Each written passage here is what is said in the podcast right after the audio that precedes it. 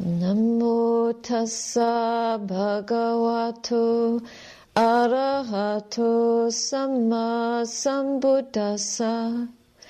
Namo tassa bhagavato arahato samma sambuddhassa. Namo tassa bhagavato arahato samma sambuddhassa. Buddhang dhammang sangham namasami.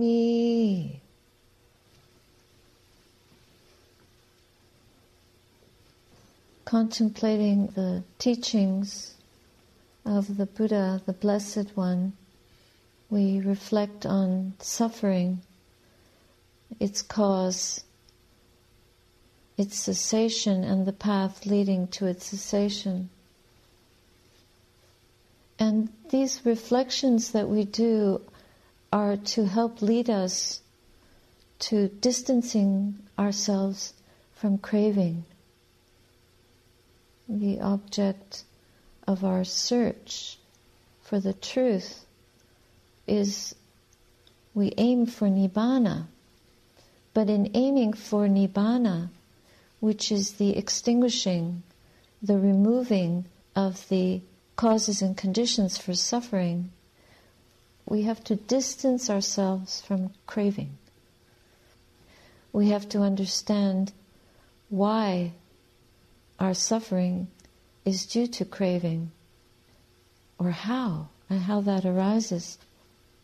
It's not something esoteric or far from us. It's right here and now, easily experienced individually by those who establish mindfulness in front of them.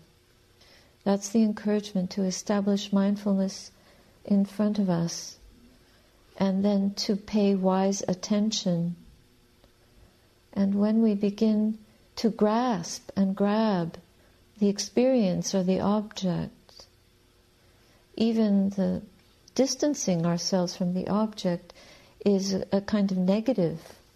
It's a pushing away. We're still grasping for not having the object. So either way, we're still craving. We're craving its existence or the increase of the experience, or we're craving the absence of it. We want it to disappear. And when we meditate, we have the instrument with which to establish mindfulness and to see the results of having mindfulness well established in the heart. We can't establish mindfulness anywhere else but within the heart. This is an important thing to remember when we're having an argument with someone or a heated discussion and we start getting frustrated and think that they're the cause of our unhappiness. It's you it's out there. It's them. It's the world. It's not out in the world. But even if we think it's our bodily condition, that's going a little bit too far because the body is not the cause of our suffering. But it's our grasping for a particular condition of the body, a particular experience of the body that is pleasant rather than unpleasant. It doesn't mean that that's wrong to wish for the body to feel pleasant or pain free, but it simply helps us to understand where our suffering originates. So when we have painful feelings and pleasant feelings, then if we can stay with mindfulness established, well established, and pay wise attention to the variety of experiences that arise and the phenomena that we witness in consciousness pleasant sensation, painful sensation then we can start to get a handle on where the real root of the suffering is. Is it because the experience is pleasant or is it because the experience is not pleasant? But we see that even if we have pleasant experiences, eventually we suffer because they disappear. They don't last, they're impermanent. So even that which is pleasant makes us restless, unhappy, because it's fading away, and we're grasping for the continuation of it, which is no longer in the present experience, it's already in the future moment, which doesn't exist. And then we're back in that posture of grasping. We never settle enough on the pleasant experience to have any peace with it. Because the mind is constantly caught up in the past and the future. How did I get this, and how can I keep it forever? The actual pleasant experience is so short lived. It's just a mind moment before we're on to the next mind moment, wishing that we didn't have to lose this wonderful feeling. Establishing mindfulness helps us to notice this process and not take refuge anymore in pleasant sensations or the absence of painful ones. And when we can see for one mind moment that our ability to know freedom from dependence on pleasant sensation, when we can see that, know that, experience it for one moment, that's a glimpse of Nibbana in the sense that we have removed the fuel for the fire. That's really what Nibbana is. There, there's no fuel left for the fire of craving to burn. We remove the craving, and so we're just noticing the experience itself without wanting it to, to be different. And the secret of that is the not wanting, not craving for it to be other than what it is. This is the wise attention. Wise attention allows us to notice the process and not identify with it. So we experience a moment of nibbana. And when we can begin to sustain the non occurrence of dukkha,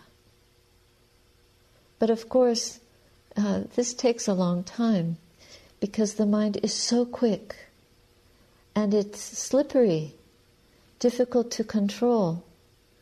And really, it cannot be controlled, but it can be trained. So, in our meditation practice, we're training it by enabling it to rest in one place for longer and longer periods of time without moving around without it wanting to move around or grasping for other experiences, for something other than what is arising in front of us, here and now, in this moment.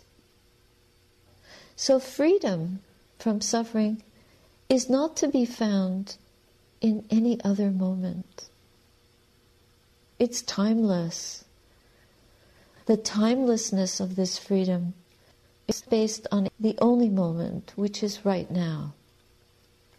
So no other time exists but now.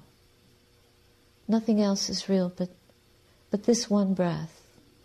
Even that isn't real because in its arising there is already a falling away. No conditioned experience is actually real because it's impermanent it's full of suffering, it's death bound, and it's empty of any self. So the only real experience is that which is not death bound and that which is unconditioned.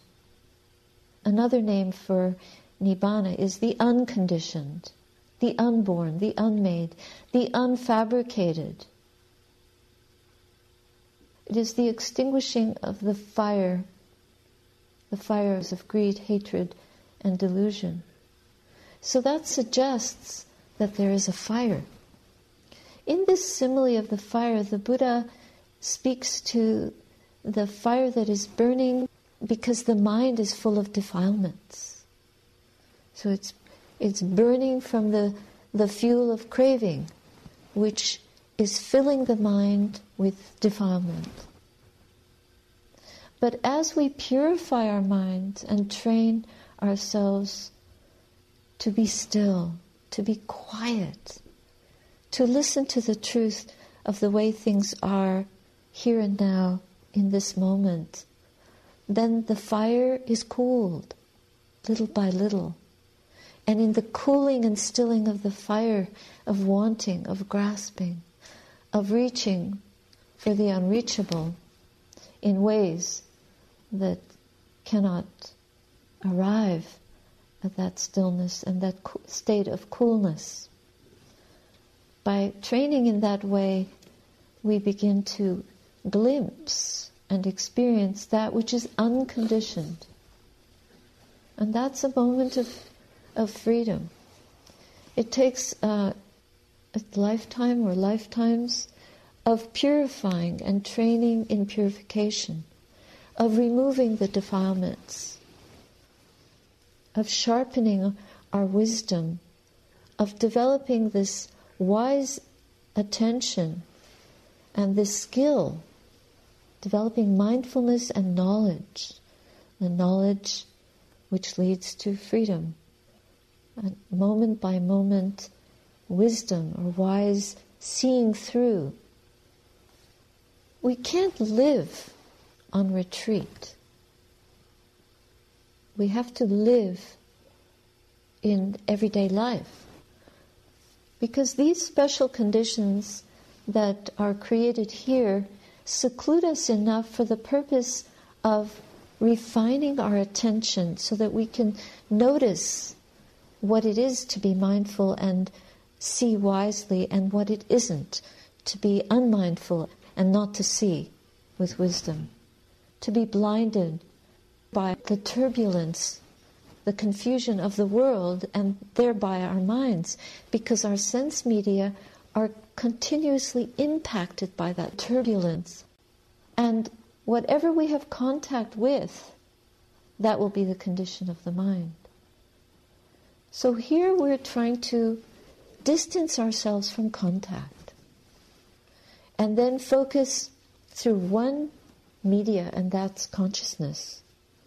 Through consciousness, knowing the world and attending to all the other media only through the consciousness door, not by giving vent to the sense world, by running after or following sights, sounds, smells, tastes, and pleasant touch sensations.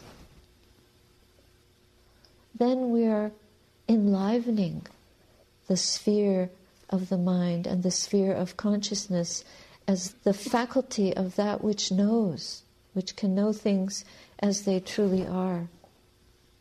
And with this heightened awareness, we then go back to ordinary consciousness and see the result of our practice. Can we move with greater skill? Can we move with greater awareness? Can we move with less craving, with less reactivity, with the ability to stay true to our moral and ethical precepts? principles, not to compromise in any way whatsoever, because any compromise with samsara is a disturbance. It's like feeding the fuel of craving, and it leads us away from the path. So, therefore, sila is such an important aspect of this training. And then we get tested. When we're in the world, no, it's not as it is here, sitting in the chair and meditating with everyone else being quiet. When we go out into the world, there's so much disturbance. And then we see how we manage with disturbance. We cannot control and contain that disturbance outside of ourselves. But how do we carry the balance, the stillness of the mind in the midst of that disturbance? How do we stay centered and focused? Each of you can think of examples from your own daily life. I'll give you an example from mine. Yesterday, I had to call up the government, Service Canada. And of course, anytime you call a government department, it's quite a good chance that you have to butt your head against the bureaucracy. I applied for my old age pension three years ago, and it just got approved recently. But apparently, I had to reapply for reasons mysterious to me, but nevertheless, I agreed to do this. I handed my application in to a Service Canada office two weeks ago, personally. No, it was three. Anyway, I called the agent, and very nice lady. I described to her my predicament, and she looked on my file and said, We never got it. The new application, which I personally delivered, sealed, and they don't have it. So I noticed my frustration, but I contained it and I thought, well, surely there must be a note on the file. No, there is no note on the file. Do you remember the date when you actually handed it in? And I said, you know, I'm, I'm not really sure, but it was around the 14th of October. You mean you don't remember the exact date?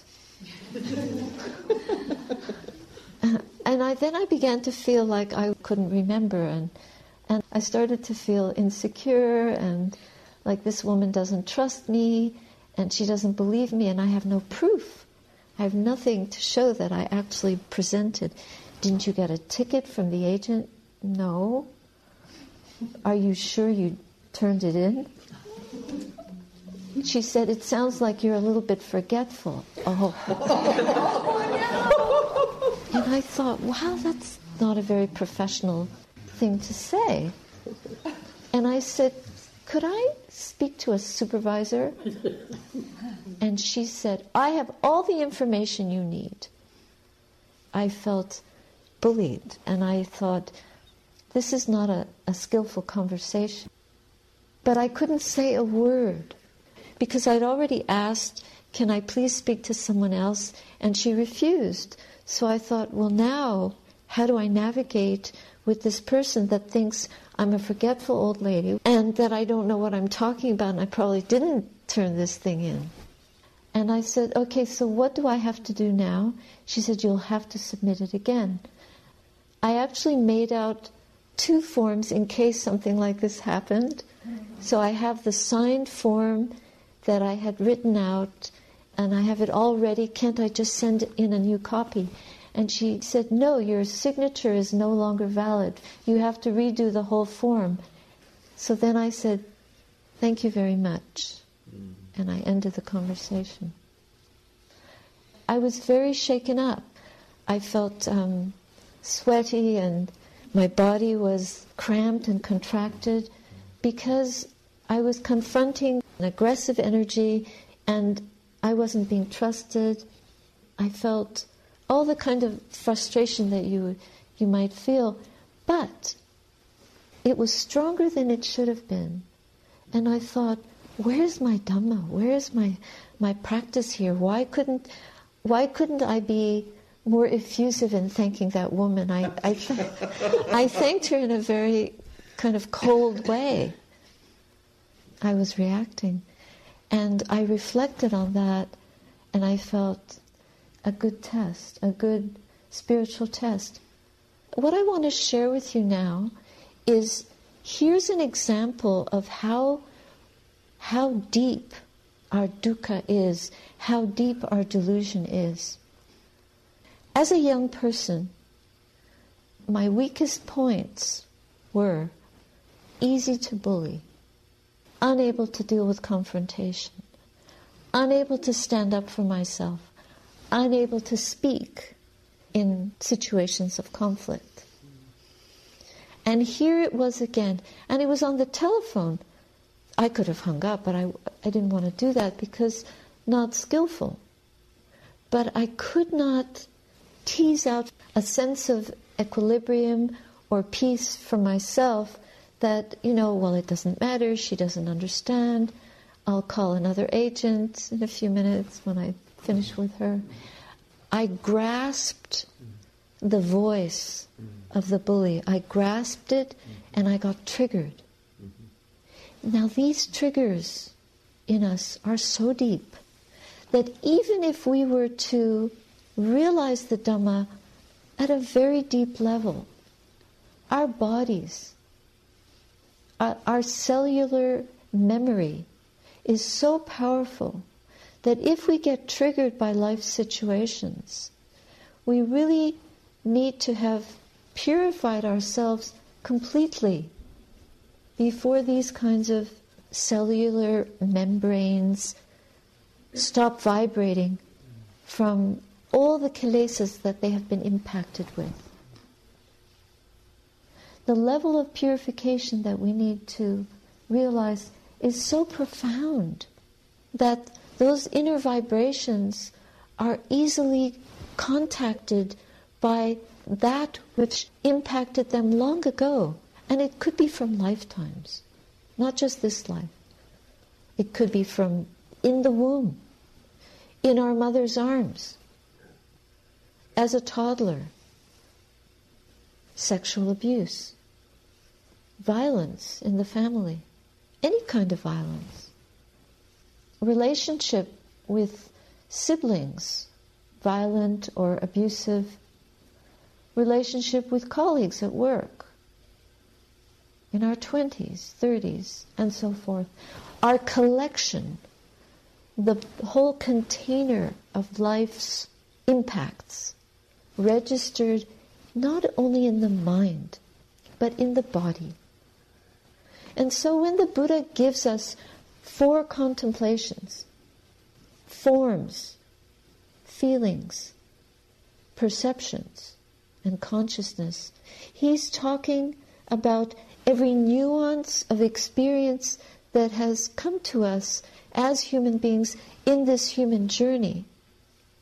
And developing our ability to meet the truth of what we hold in the mind and body at such a level that whatever vibration gets triggered at any level, we can sit with it, make peace with it, and come to it in a peaceful, forgiving way that atones. By atones, I don't mean punishes, but I mean brings the tone of it, the full tone of it, the gamut of it, into the forefront of our consciousness to the extent that we can forgive it and put it down, relinquish, disown atone, disown it, because then we no longer identify with it. We're no longer me making and I making as a result of those vibrations. We attune ourselves in that atonement. We attune ourselves to a higher frequency, and that frequency is one of unconditional love and compassion. So, in that moment of seeing a collapse in my body, but my mind was not collapsed, but my body was still in that vibration, that frequency of being bullied, being aggressed. And I cried.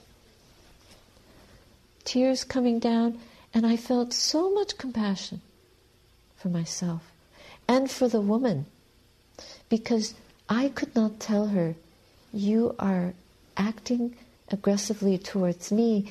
I couldn't communicate the truth that I was discovering, that I was realizing in myself. I couldn't share it with her. And that had been for me, as a child, also a frustration. When I was experiencing violence, I couldn't share what I knew with the person bringing that violence to me. I remember a friend of mine's 10 year old son once told her she had been going through a terrible divorce and he was pining for his dad and she didn't want to have anything to do with the dad. One day, in a moment of frustration with her son, she grabbed him and he said to her, Mom, you shouldn't touch anyone when you're angry. This is a truth for everyone. We should never touch anyone when we're angry. And we should never touch ourselves when we're angry. We should never comment on ourselves with anger. Never evaluate ourselves with an angry mind. Never move from the fear and the turbulence of vibrations implanted in us during our most vulnerable moments of life, speared, gunned down by words of anger, by assaults of aggression through violent speech or conduct, through rape in speech, not just in conduct, or attack or insult or injury of any volume. So in that moment, I could turn the volume down in my body. Then I picked up the phone, called the next agent, a really sweet lady, and she said, No problem. She said, You know, it takes time for these applications to get filed on the computer. It might be another couple of weeks. Why don't you call us in a week or two? What was all that about? Well, it's like an intentional spiritual test, like a karmic unfolding to help me get a little closer to Nibbana, to give up the grasping, not to grab even the negative impact, which creates the sense of self, the identification with that pain that is locked in the body or the mind, deeply locked we want to unlock it, unfurl it, free it.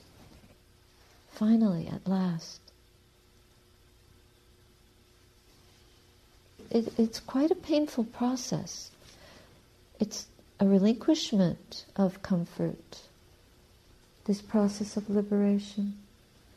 We have to be willing to sit with and sit through some very sticky moments but at the end of them, we can feel the sweetness of a victory that is indescribable.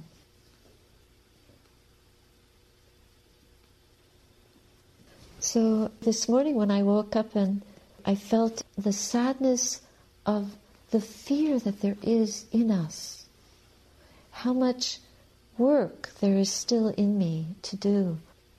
And I thought, Yes, I had a moment of weakness, and there will be more. But out of that weakness, because we practice, we can pull a strength that is precious. And we mustn't let our fear disrupt us from the potential to keep pulling ourselves out of weakness. Because we are stronger than we realize. We are more powerful than we know and we can see the truth. And in seeing the truth in the moment, we can undo all the untruth of the past and the future.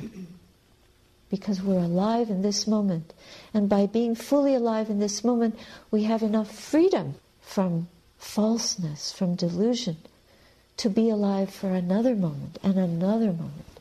And remove the fuel from the fire of delusion so that we can be cooled and freed and touch the unconditioned within our own hearts. That's how we bless ourselves.